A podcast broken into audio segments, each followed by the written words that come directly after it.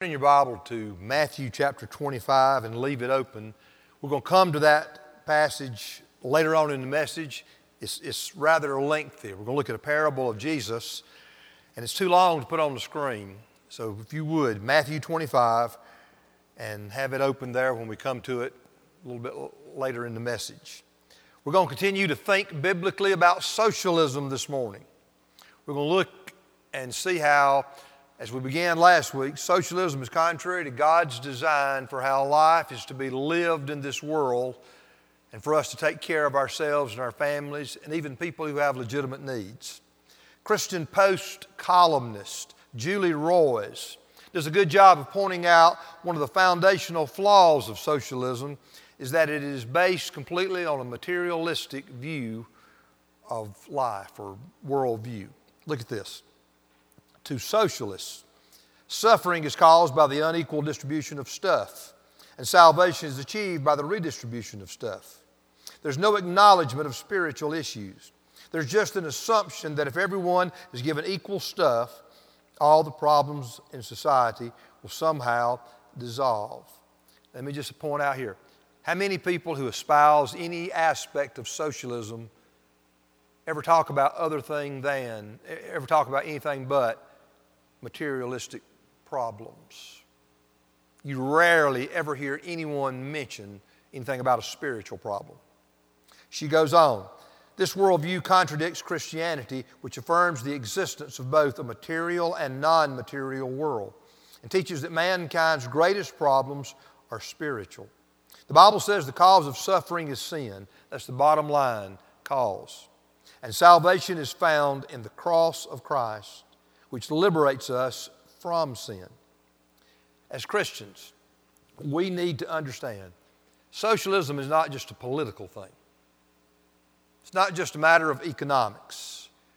It is a moral, spiritual, and biblical issue. And what I want us to do is continue today to look at it from a biblical perspective. Let's go ahead. I'm going to cover some of the things we did last week quickly. I'm not going to show all the scripture and certainly not going to go over everything we did last week, but to make it flow, we're going to hit some highlights. Let's begin with defining what socialism is. Socialism is any economic or political system based on government ownership and or control of important businesses, methods of production, distribution of goods, etc. Socialism, when you boil it down, replaces private ownership and or control of property, production, distribution, and so forth. It replaces it with government ownership or control of property, production, and distribution. You know, one of the goals of socialists in this country is to redistribute wealth. And what they're going to do, what they're talking about doing, is penalizing those who have been the most successful in producing wealth for themselves and other people, they're going to penalize them with higher taxes and more government regulations, which means government control. These socialists are talking about rewarding those who have been the least successful in producing wealth for themselves and other people, and will make these people more dependent on the government and the government's control. All of this, everything in a nutshell that socialism promotes, desires, gives government more power and control over everyone and everything. Now, how is socialism contrary to God's design? That's the point we're looking at. It's not a political message, it's a biblical message. How is socialism contrary to God's design? Well, as we saw last week, real quickly, God created human beings in His image, and we're the only thing in creation created in the image of God. And He intends for us to be stewards or managers of all that He created and owns. We looked at that from Genesis chapter 1, verses 26 and 28. Now, as God's stewards, God has given human beings the privilege and the responsibility of having earthly ownership of private property. Scripture clearly and repeatedly reveals that God intends for people like you and me to own things, to have possessions, to have private property. In fact, the entire Old Testament system of giving offerings and making sacrifices is based on the fact that human beings own something and can give it. R.C. Sproul explains it. The offertory system of the Old Testament makes no sense when divorced from the system of private property. One of the basic stipulations of making an offering is that you present something which belongs to you. You can't give an offering with my money. I can't give an offering with your money. If we're going to give unto God, it's got to be something that originates from us. We are actually giving of ourselves, something we have earned or acquired. It's an offering. Sometimes it's a sacrifice. The right of human ownership, continue with Sproul, the right of human ownership is something God has assigned as a part of our covenant partnership with Him in creation. Another example from Scripture two of the Ten Commandments reveal that God not only approves of people's right to own property, God protects that. Look at this the eighth commandment you shall not steal. You know what that means. God forbids anyone from taking what rightfully belongs to someone else. God prevents you from taking from me what is mine. The tenth commandment says, or begins, You shall not covet. Covenant is, the, is an improper desire, a sinful desire, selfish desire. So God even prevents us from having selfish desires to have what rightfully belongs to someone else. So the Bible is clear just from these examples that socialism or any kind of economic or political system that prevents private ownership and personal control of property and possessions is unbiblical. Since it's contrary to God's design, it is unethical.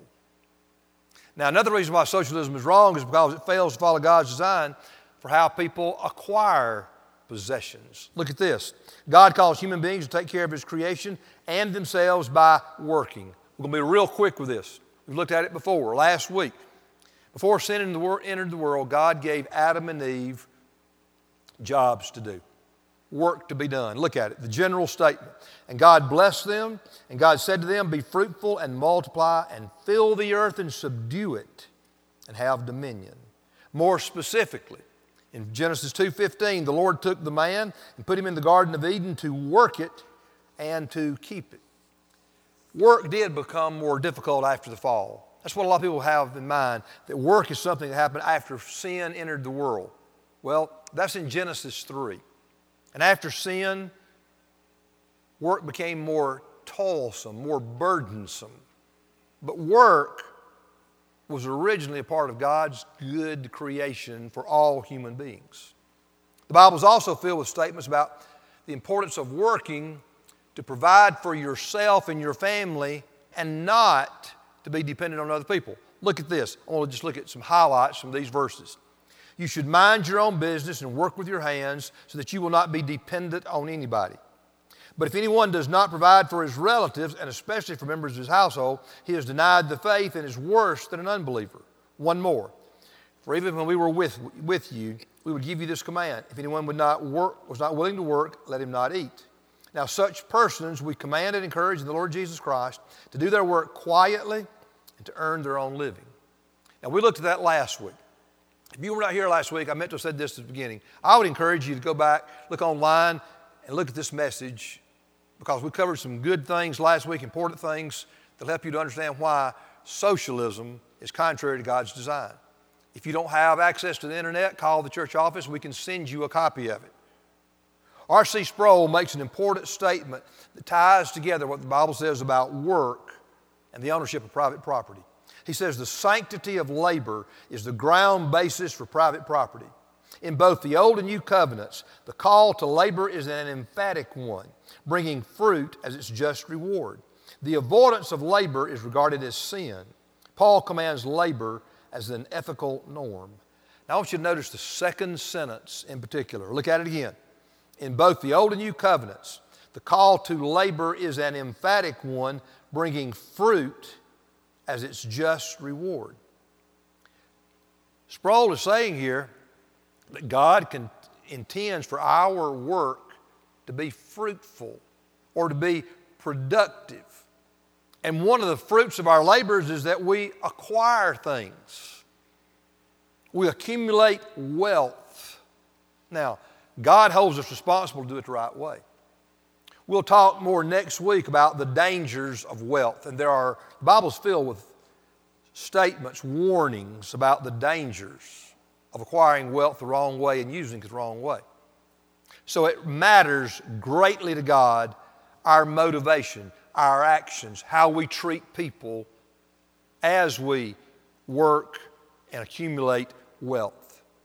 But God does intend for us to be rewarded for being productive.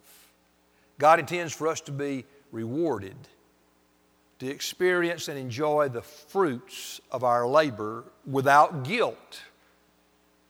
So keep that in mind. We're going to come to it in more detail in a moment. God intends, the next point, God intends for the work of human beings to be productive or fruitful and rewarding. Now, I want us to think about Genesis 1:28. Immediately after God created Adam and Eve, he charged them with this responsibility. Look at it.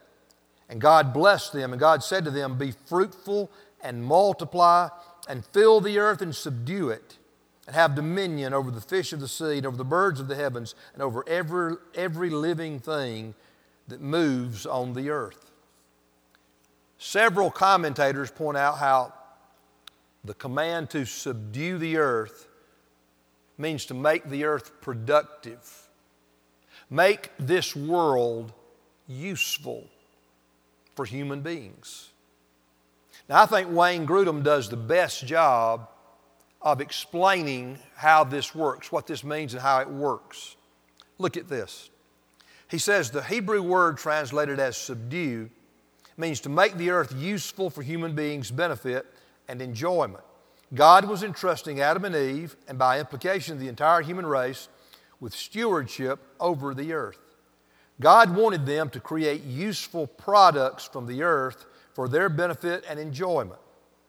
At first, perhaps, simple structures in which to live and store food. Later, various forms of transportation, such as carts and wagons. Then, eventually, modern homes, office buildings, and factories, as well as cars and airplanes. The entire range of useful products that could be made from the earth.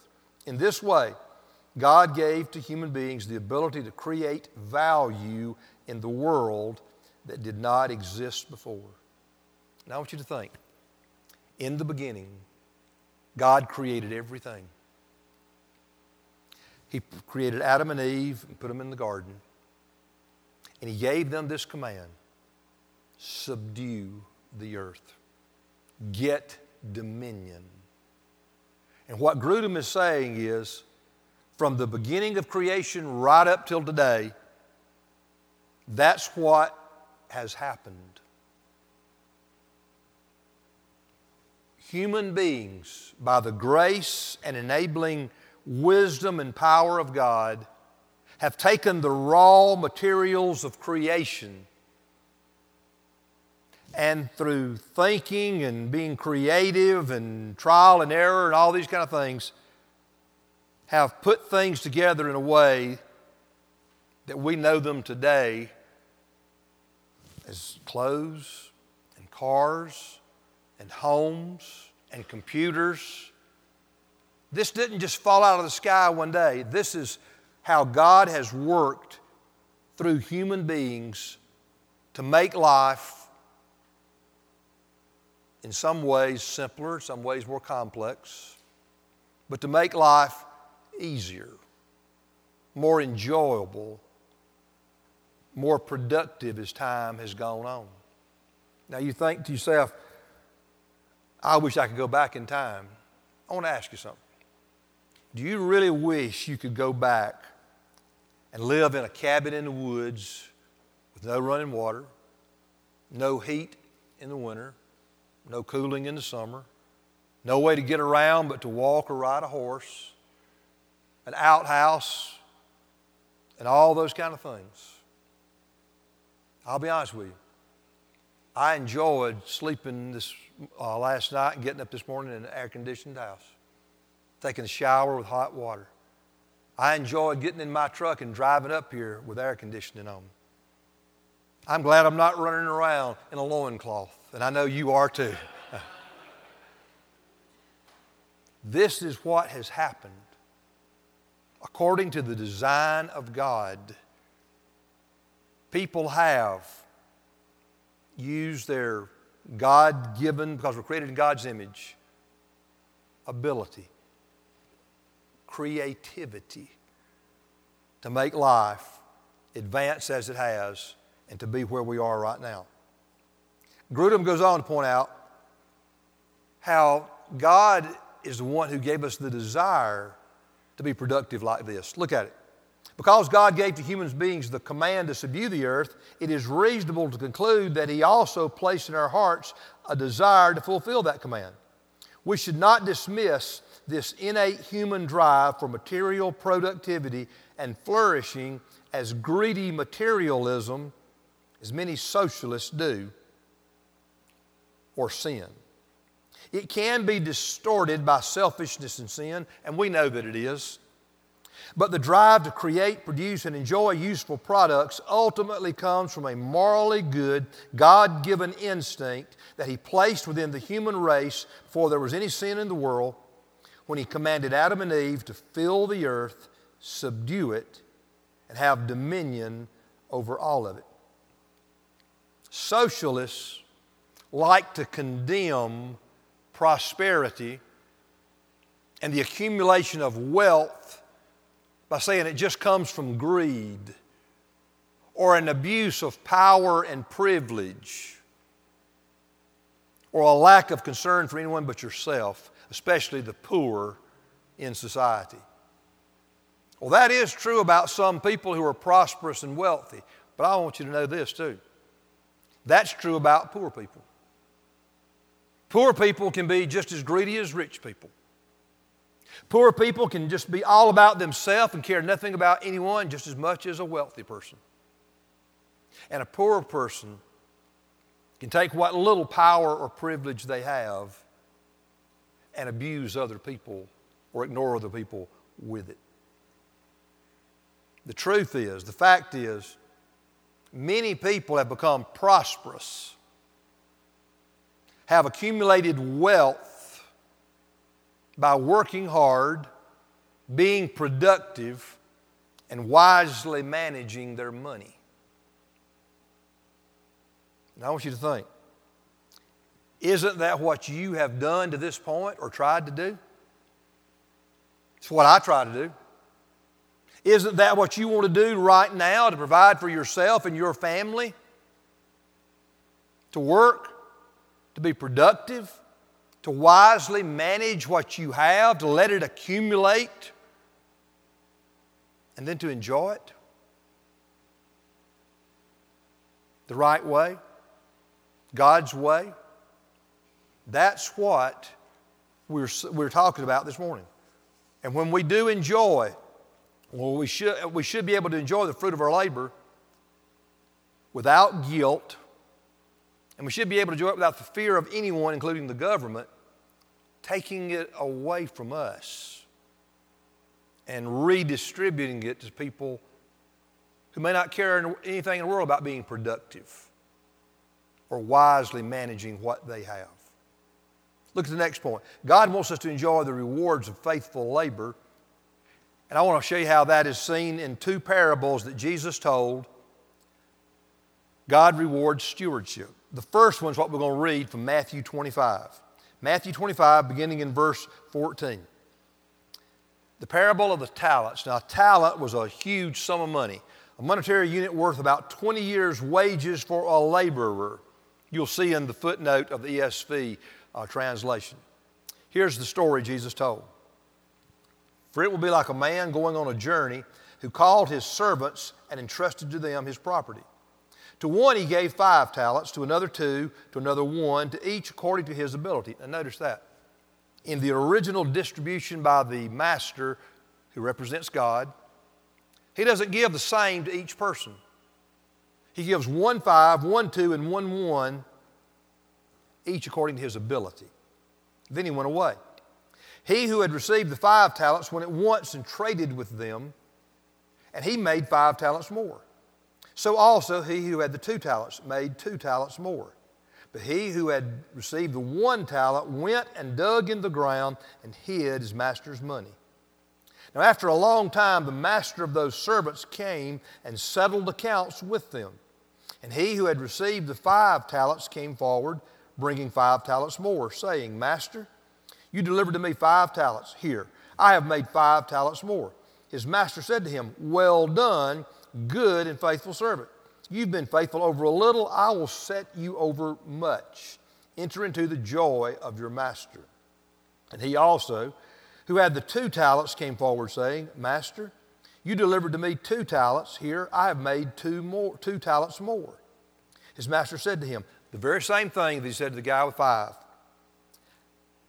he said, uh, I lost my place. His master said to him, Well done, good and faithful servant. You have been faithful over a little, I will set you over much. Enter into the joy of your master. Now, he also, who had received the one talent, came forward, saying, Master, I knew you to be a hard man, reaping where you did not sow and gathering where you did scattered no seed. So I was afraid. And I went and hid your talent in the ground. Here, you have what is yours. But his master answered him, You wicked and slothful servant. You knew that I reap where I have not sown and gather where I've not scattered, where I've scattered no seed. Then you ought to have uh, invested my money with the bankers. And at my coming, I should have received what was mine with interest. So take the talent from him and give it to the one who has the ten talents. For to everyone who has will be given more will be given, and he will have an abundance. But from the one who has not, even what he has will be taken away. And cast the worthless servant into the outer darkness. In that place there will be weeping and gnashing of teeth. Now I want you to note the three servants received three different amounts of talent five, two, and one. Two servants were commended for being productive, even though one was twice as productive as the other. They did not start out financially equally, and they did not end up being equally finan- being financially equal. The one who had more at the beginning had even more at the end, more than the other guy. But they were both rewarded for their faithfulness their productivity.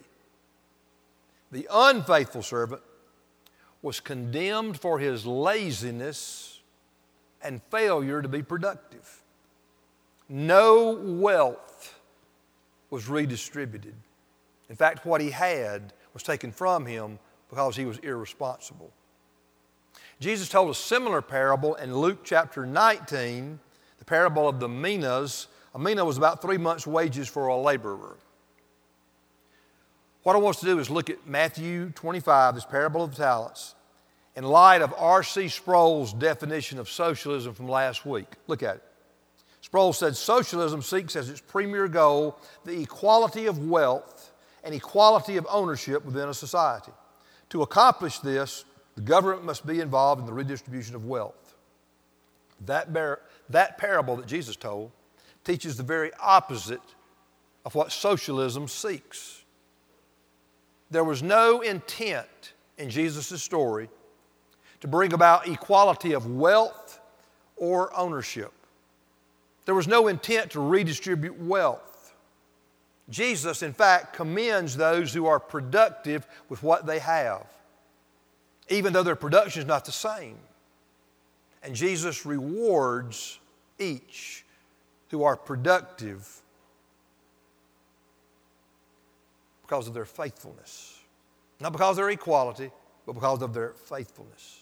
Now, we're going to come back next week and look at some of the many warnings found throughout the Bible about the dangers of money and prosperity. We've got to do that. We cannot ignore the fact that money and prosperity has ruined many people. Many Christians have pursued wealth and as a result moved away from their commitment to the Lord. So, while the Bible talks about it is right and good, proper, according to God's design, to work, to accumulate things, accumulate wealth, wisely manage it.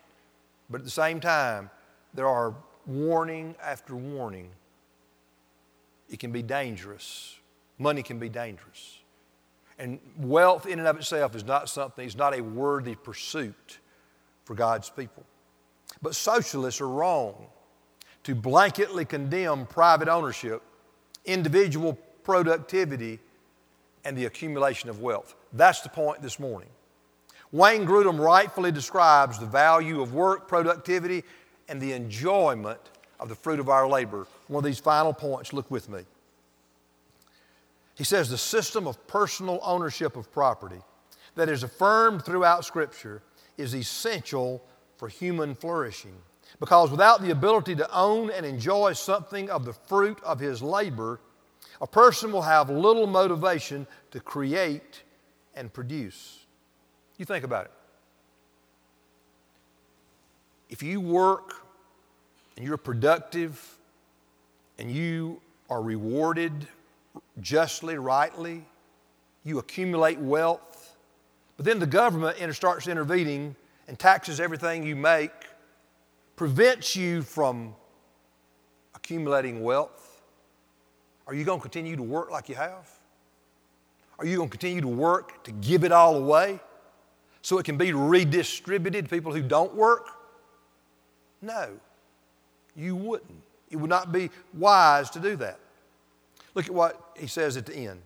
We glorify God by understanding and ruling over the creation then by producing more and more wonderful goods from it for our enjoyment, with thanksgiving to the God who richly provides us with everything to enjoy. Let's close it out like this Are you seeking to glorify God by your productive work? Or are you seeking to glorify yourself with your hard, productive work? Are you enjoying the fruits of your labor and acknowledging it as one of God's, goods, God's good gifts? Or are you enjoying the fruit of your labor with no thought that it's a gift from God? Are you giving thanks to God as the source of everything that you have? Or are you patting yourself on the back because of what you have earned, achieved, been able to do. I want us to close with an important word about wealth from 1 Timothy 6. Paul writes, As for the rich in this present age, charge them not to be haughty, nor to set their hopes on the uncertainty of riches, but on God who richly provides us with everything to enjoy. You see the balance of Paul's statement? As for the rich of this present age, charge them not to be haughty because it's easy to become prideful if you become wealthy, nor to set their hopes on the uncertainty of riches. We forget about the uncertainty of riches, but set our hopes on God. And think about this who richly provides us with everything to enjoy. They are to do so, to be rich in good works, to be generous and ready to share thus storing up treasure for themselves as a good foundation for the future, so that they might take hold of that which is truly life. It is good for us to work and save and have something for the future, for the rainy day, for retirement. But it's even more important that we be storing up treasures in heaven through our faithfulness to God with what He has given us in every way time, talents, and treasures. And you know, there's going to come a day for most of us, if we live long enough, we're going to want to lay hold of that which we have saved, invested. We're going to lay hold of retirement funds, hopefully, a retirement life, maybe. But what's most important is that we be prepared to take hold of that which is truly life, eternal life. And that only comes through a right relationship with Jesus Christ. It's vitally important in this day and time, living in this country, that we understand that socialism is contrary to the teaching of the Bible. It's unethical, it's immoral. But at the same time, we must not make the focus of our life acquiring, possessing, owning anything. The goal of our life is to glorify God to serve His purpose, enjoy His blessings, but to walk with Him, to walk with Christ, as Mainline was singing, step by step through faith with Jesus, through this world. That's the only way we'll be ready to enter the next world, as Paul says, which is truly life. Let's pray together. Father, show us now how we need to respond to you in light of what you've said to us. Father, help us to understand that working, being responsible, being productive is the way you created us to be. And help us to see that being rewarded for faithfulness is also a part of your design. And we shouldn't feel guilty we shouldn't be made to feel guilty. Lord, help us to make sure that our work, our accumulating, our wealth has taken place for the right reason and in the right way. If it hasn't, help us to confess that as the sin that it is and turn from it. Help us to make sure, dear God, that Jesus is the Lord of our life, not money or not things. And Father, if there's anyone in this room who does not know Christ as their Lord and Savior, call them now to turn from their sin, to trust Jesus as absolute Lord, boss, owner of their life. That's just in an attitude of prayer listen to the Lord and respond to Him personally. Let's make this a time of commitment, recommitment, whatever it is you need right now.